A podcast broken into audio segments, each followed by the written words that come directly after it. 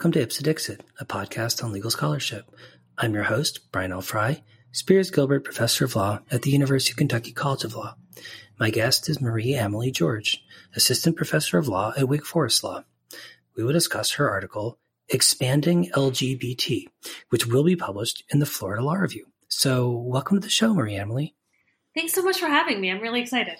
Yeah, it's great to have you back. Um, and I really enjoyed reading this paper and frankly learned a lot from it as well. And I'm really interested and looking forward to sharing some of the things that I learned with listeners who I imagine some of them may not uh, be aware of some of the uh, the the ideas and um, ways of being in the world that you describe in in the paper. Uh, I wonder if you could start though by talking about kind of how you came to write this particular paper. I mean, I know it fits in a really interesting way into your broader scholarly agenda, um, but it seems like it comes out of some interesting uh, substantive observations. So this actually comes from teaching. Um, I was co-teaching the sexuality and gender law clinic at Columbia, um, and students had been asked to do research on um, LGBT rights. Like that was the mandate that they had gotten from our partner organization. And although the organization said LGBT, um, in our meetings, the students kept saying LGBTQIA. And I stopped them and said, look, all of these things, all of these letters represent something different. They are different issues, they are different identity groups. And I want to make sure you're doing what our partner has asked us to do. So, what are they looking for specifically? And they really saw LGBT and LGBTQIA as synonymous. Uh, but when you add QI and A, um, their project changed significantly. Uh, but what, because what we're talking about is very different, um, they're not all synonyms. Um, so this paper really grew out of a, a desire to um, explain both the fact that um, people are, are willing to use them interchangeably, even though they are not the same, and what it means for something to be LGBT as opposed to LGBTQIA. Mm. Well, so you tell a really interesting historical story in this paper about the sort of creation and evolution of this movement. I wonder if you could talk about that and how it relates to this kind of disjuncture between sort of the labels used to describe and the practical realities on the ground. Sure. So, um, for a very long time, um, we, I guess I should say, before the LGBT movement, there was the gay and lesbian rights movement. And until um, the early 90s, uh, groups were explicitly gay and lesbian rights groups. Uh, there was a shift in the 1990s, usually pretty much mid 90s, to expand to include transgender rights. When gay and lesbian rights groups considered whether or not to expand their mission statements and their work to include trans rights, one of the big questions was what do, what do these identity groups have in common? Um, gays and lesbians are discriminated against based on their sexual orientation. Uh, transgender individuals are discriminated against based on their gender identity. Um, are those the same things? Are they um, connected enough that it makes sense to be one group? Or are they dissimilar such that these should be two different movements? And the conclusion that people came to was that yes, sexual orientation and gender identity are not the same things. But gays and lesbians are often discriminated against because of their gender nonconformity. So it's not because they're they have a same sex partner. It's because they are um, uh, more effeminate or more masculine than gender norms say they should be. And transgender individuals are also being discriminated against because they don't conform to gender norms. So there was a sense that everyone uh, in these uh, who identified as gay, lesbian, bisexual, transgender, had this common source of, of um, discrimination, and that work to combat it was one and the same. And for that reason, the LGBT movement formed.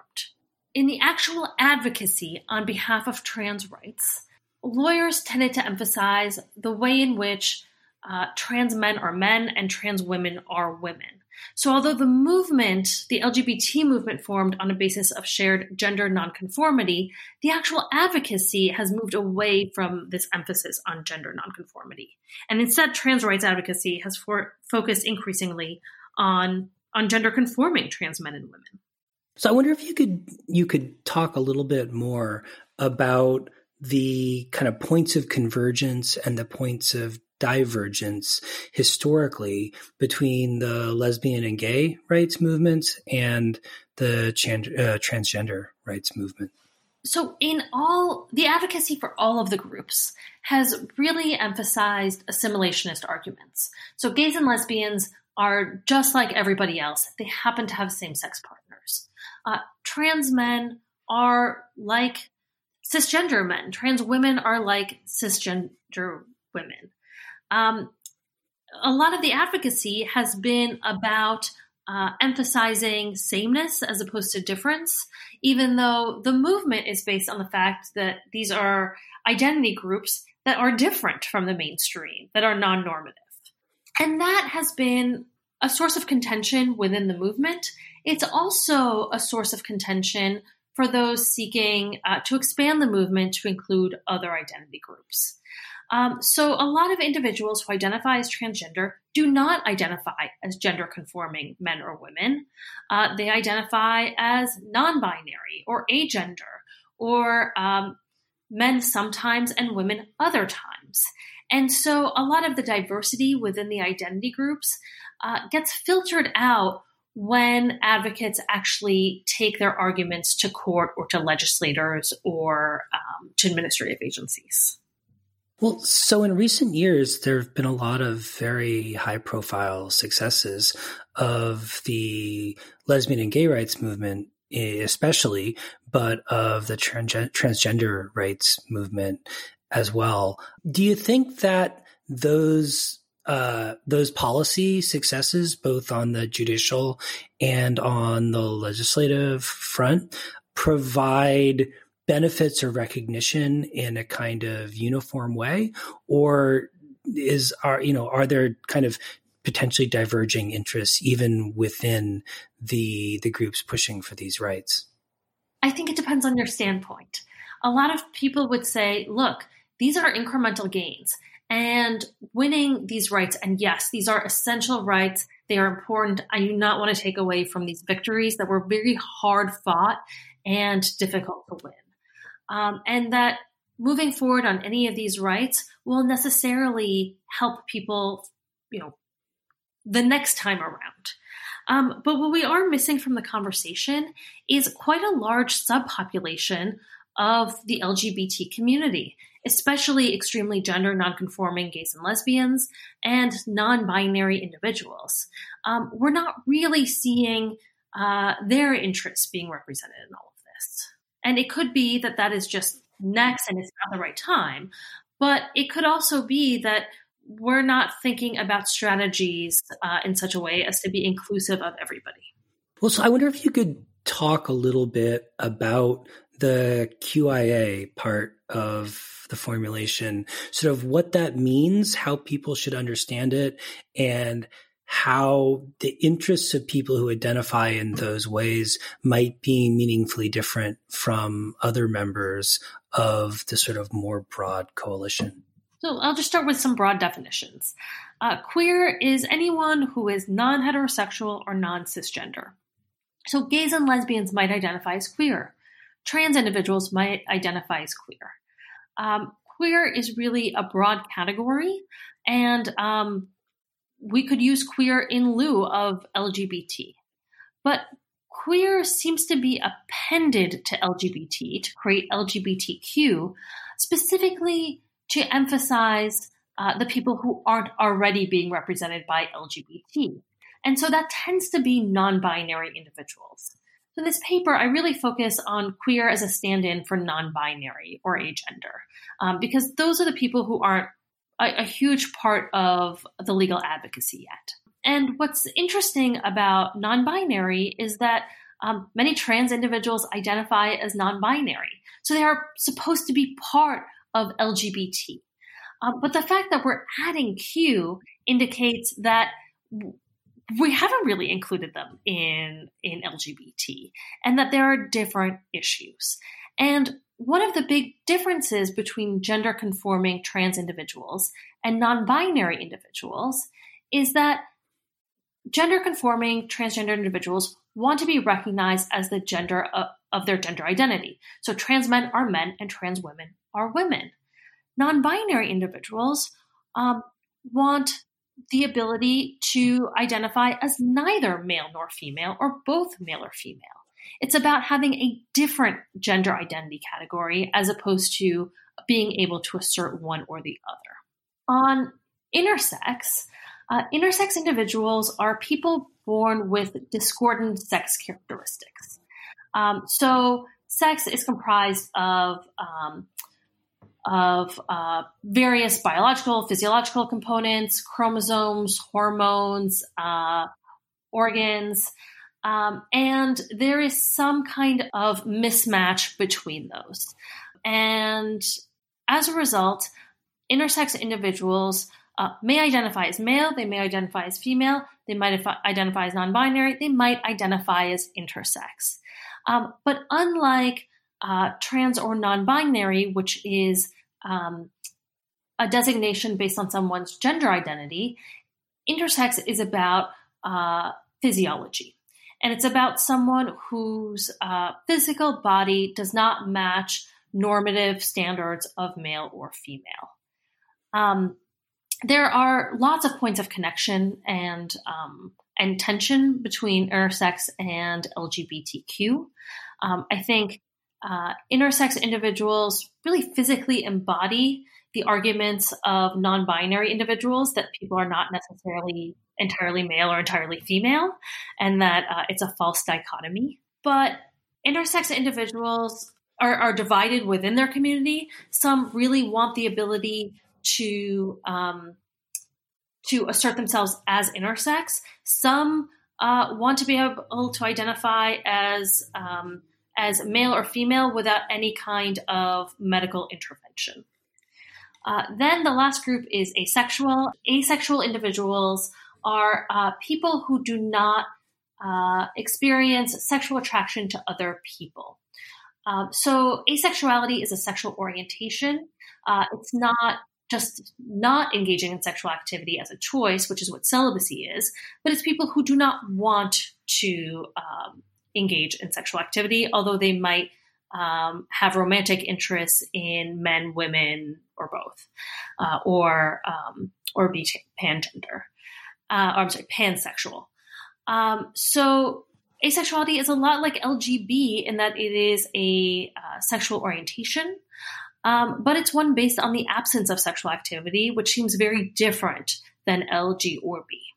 Well, it seems like among all of these different groups and identities, there are certain points of commonality, but also meaningful points of of difference. And I wonder how you think about the relationship between those two. I mean, insofar as this is kind of something we want to see as a group uh, kind of a broader social movement uh, pushing toward related goals. You know, what do you see as the key points of commonality? There are quite a few. There's the fact that asexuality helps us understand sexual orientation more expansively. Um, there's the fact that intersex uh, and non binary help us understand um, sex and gender as an organizing principle differently. And in a general sense, all three groups uh, are sort of non normative uh, sexual orientations, gender identities, um, and, and uh, sexual characteristics. Um, but there are also important tensions between all of them. Um, so, non binary um, wants the option, non binary individuals do not want to have to identify as male or female, whereas trans in, gender conforming trans individuals uh, want to be recognized as male or female. Um, intersex individuals have been advocating against um, infant normalization surgeries. Um, basically, when an intersex uh, infant is born with ambiguous genitalia, often doctors will um, perform surgeries uh, really while the child is still an infant, um, which can lead to heavy, heavy scarring, um, infertility, loss, loss of sexual sensation as an adult. Um, and intersex rights advocates have said doctors don't need to do this for gender identity to form. Um, whereas gender conforming trans individuals are saying that no, physicality really is important to gender identity, and uh, they want expanded access to medical treatments so as to have bodies conform to gender identity. Um, and then asexuals, um, they asexuality helps us understand uh, sexual orientation as being more than same sex and opposite sex sexual attraction, as opposed to the Kinsey scale with same sex and opposite sex on uh, each end. We have really a circle uh, with um, the the points on opposite sides as you know, opposite sex, same sex, and then bisexuality and um, and asexuality. The the point is that um, all of these things help us understand various parts about what it means to have non normative sexual orientations and gender identities very differently. But the priorities of the groups might be very different and they might cut against what people currently within the movement might want. Well, I wonder if you could talk briefly about some particular moments of tension uh, around these questions, like specifically moments where maybe the messaging surrounding the sexual orientation and gender identity movement was contested, or certain people felt like their um, their interests weren't being properly recognized. Let me give you one from using non-binary rights. Um, so, opponents of LGBT rights have succeeded in large part in repealing anti discrimination laws by arguing that gender identity anti discrimination protections will allow men to have access to women's restrooms. Um, and the argument that uh, LGBT rights groups have made, and it's been a very convincing argument, is that um, since trans men are men and trans women are women, they belong in men's and women's restrooms. Uh, and in fact, seeing a trans man uh, in a women's restroom is is very uncomfortable for everybody involved because uh, a trans man is a man, not a woman. And so the advertising, uh, the litigation arguments have emphasized the ways in which transgender men and women conform to gender stereotypes and the way in which their um, appearance in the sex segregated spaces that match their uh, gender assigned at birth is actually inappropriate. Um, and that um, it is that requiring uh, that result is the opposite of what people want. Um, but and that is true for trans men and women uh, trans men should be using men's bathrooms. Trans women should be using women's restrooms. Um, but what we're not talking about are non binary individuals. Um, and people who are gender nonconforming tend to be policed pretty heavily when they try to access seg- sex segregated spaces. And it's not just non binary individuals. So, um, in the wake of HB2, which was uh, North Carolina's bathroom bill that said you know, people can only use the restrooms of their assigned sex of birth. Um, there were a lot of lesbian women who found themselves uh, being harassed in restrooms, uh, being asked to leave, uh, having police come and try to arrest them because they were using the quote unquote wrong restroom.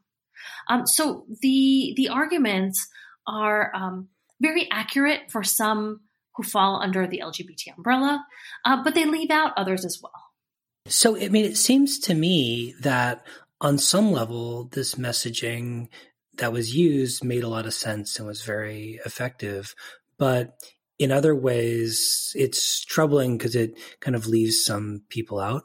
I wonder if you think there are ways to kind of reframe or rethink the way that these arguments are made to be more inclusive and better recognize the sort of diversity of ways that people express sexuality and gender.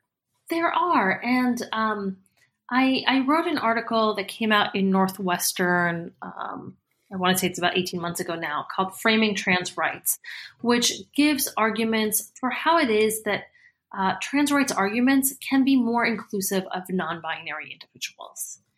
Um, I think it is important for uh, trans men and women to have their gender identity recognized.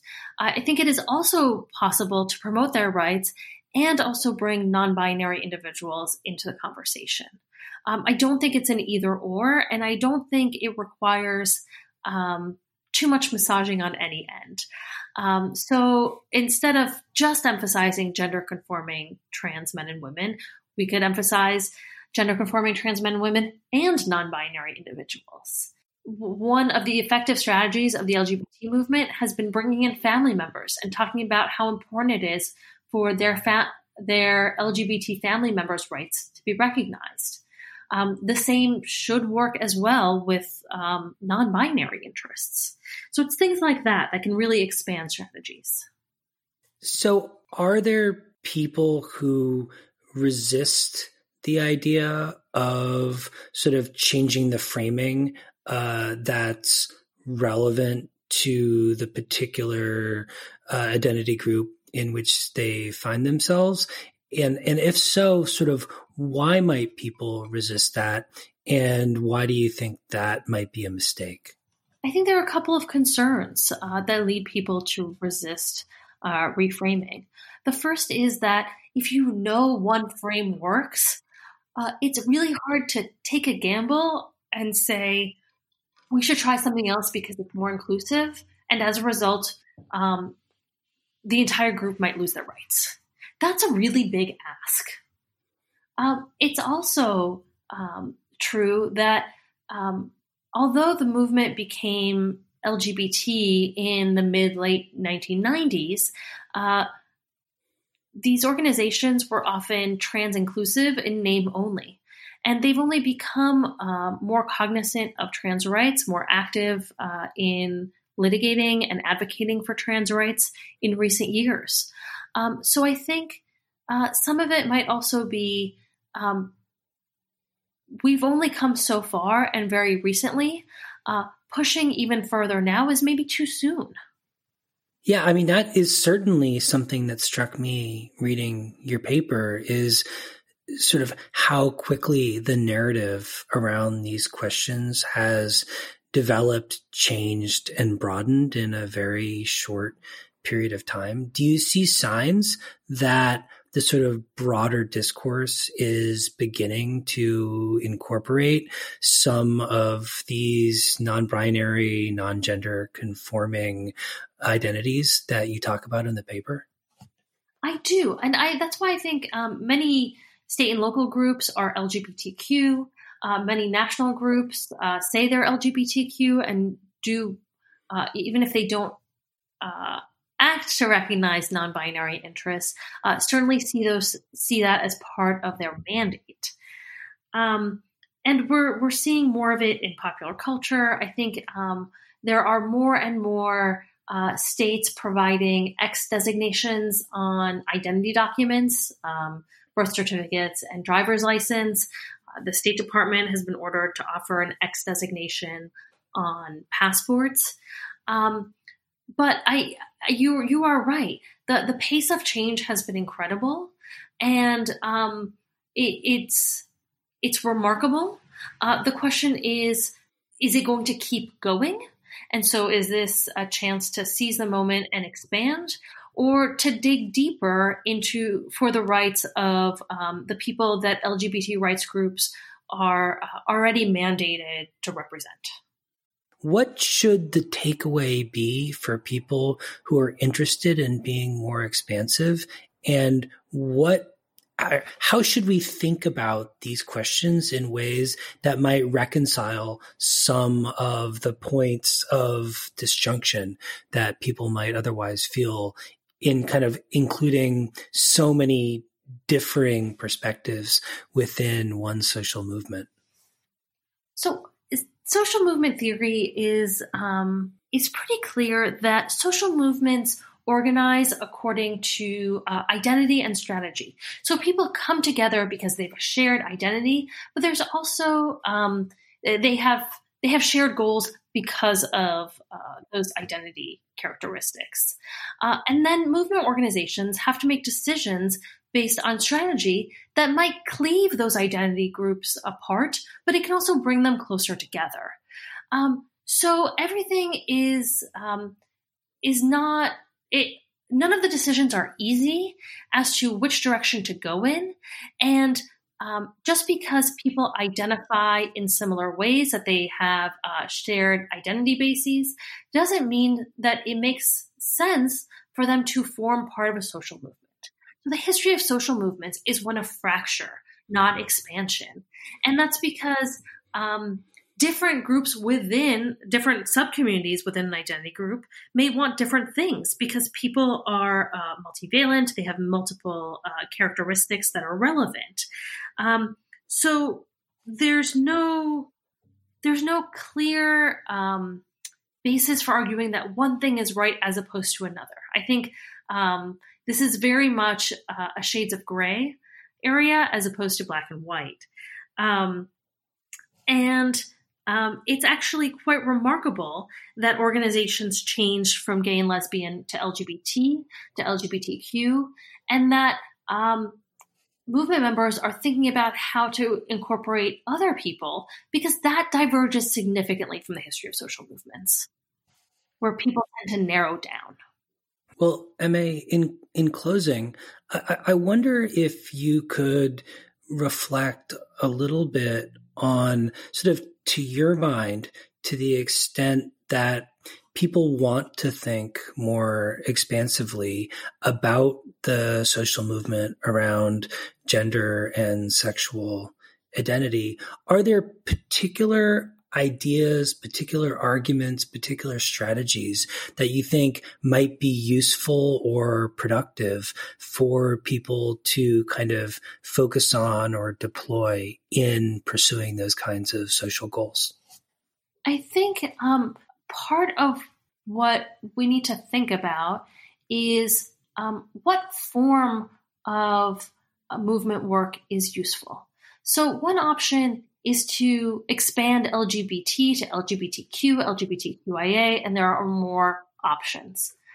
Um, that could be expanded out entirely um, to just advocating on behalf of any um, non normative sexual orientation, gender identity. Um, there are also ways of these identity groups working together without undergoing some kind of movement expansion. Um, so there is a world in which um, intersex rights advocates are allies of LGBT rights groups and they work together in coalitions on specific issues, um, but then they work separately on others. Uh, it's not integrated. There's other more limited forms of cooperation. Um, we see rights groups working in different spaces, writing um, amicus briefs on the issues that uh, others are pursuing to provide some more limited support.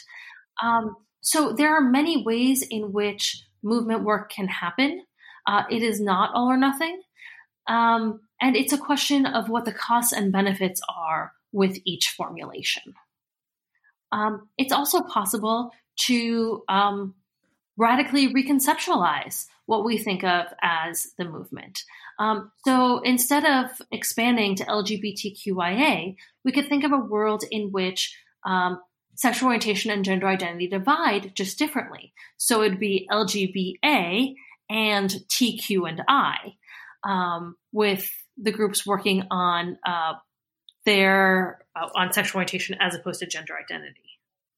Well, thanks so much for coming on the show again. This is a fascinating paper, really interesting history, and very helpful and insightful look at uh, these different ways of being in the world that really help me understand the what's at stake in a in a much deeper way. Thank you so much for having me.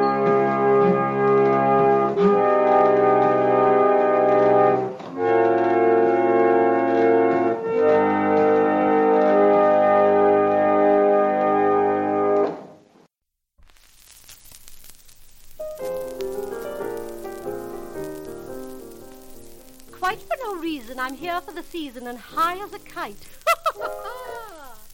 Living in error with Maud at Cap Ferrat, which couldn't be right. Everyone's here and frightfully gay. Nobody cares what people say. Though the Riviera seems rarely much queerer than Rome at its height. Yesterday night, I went to a marvelous party with Nunu and Nada and Nell. It was in the fresh air, and we went as we were, and we stayed as we were, which was hell.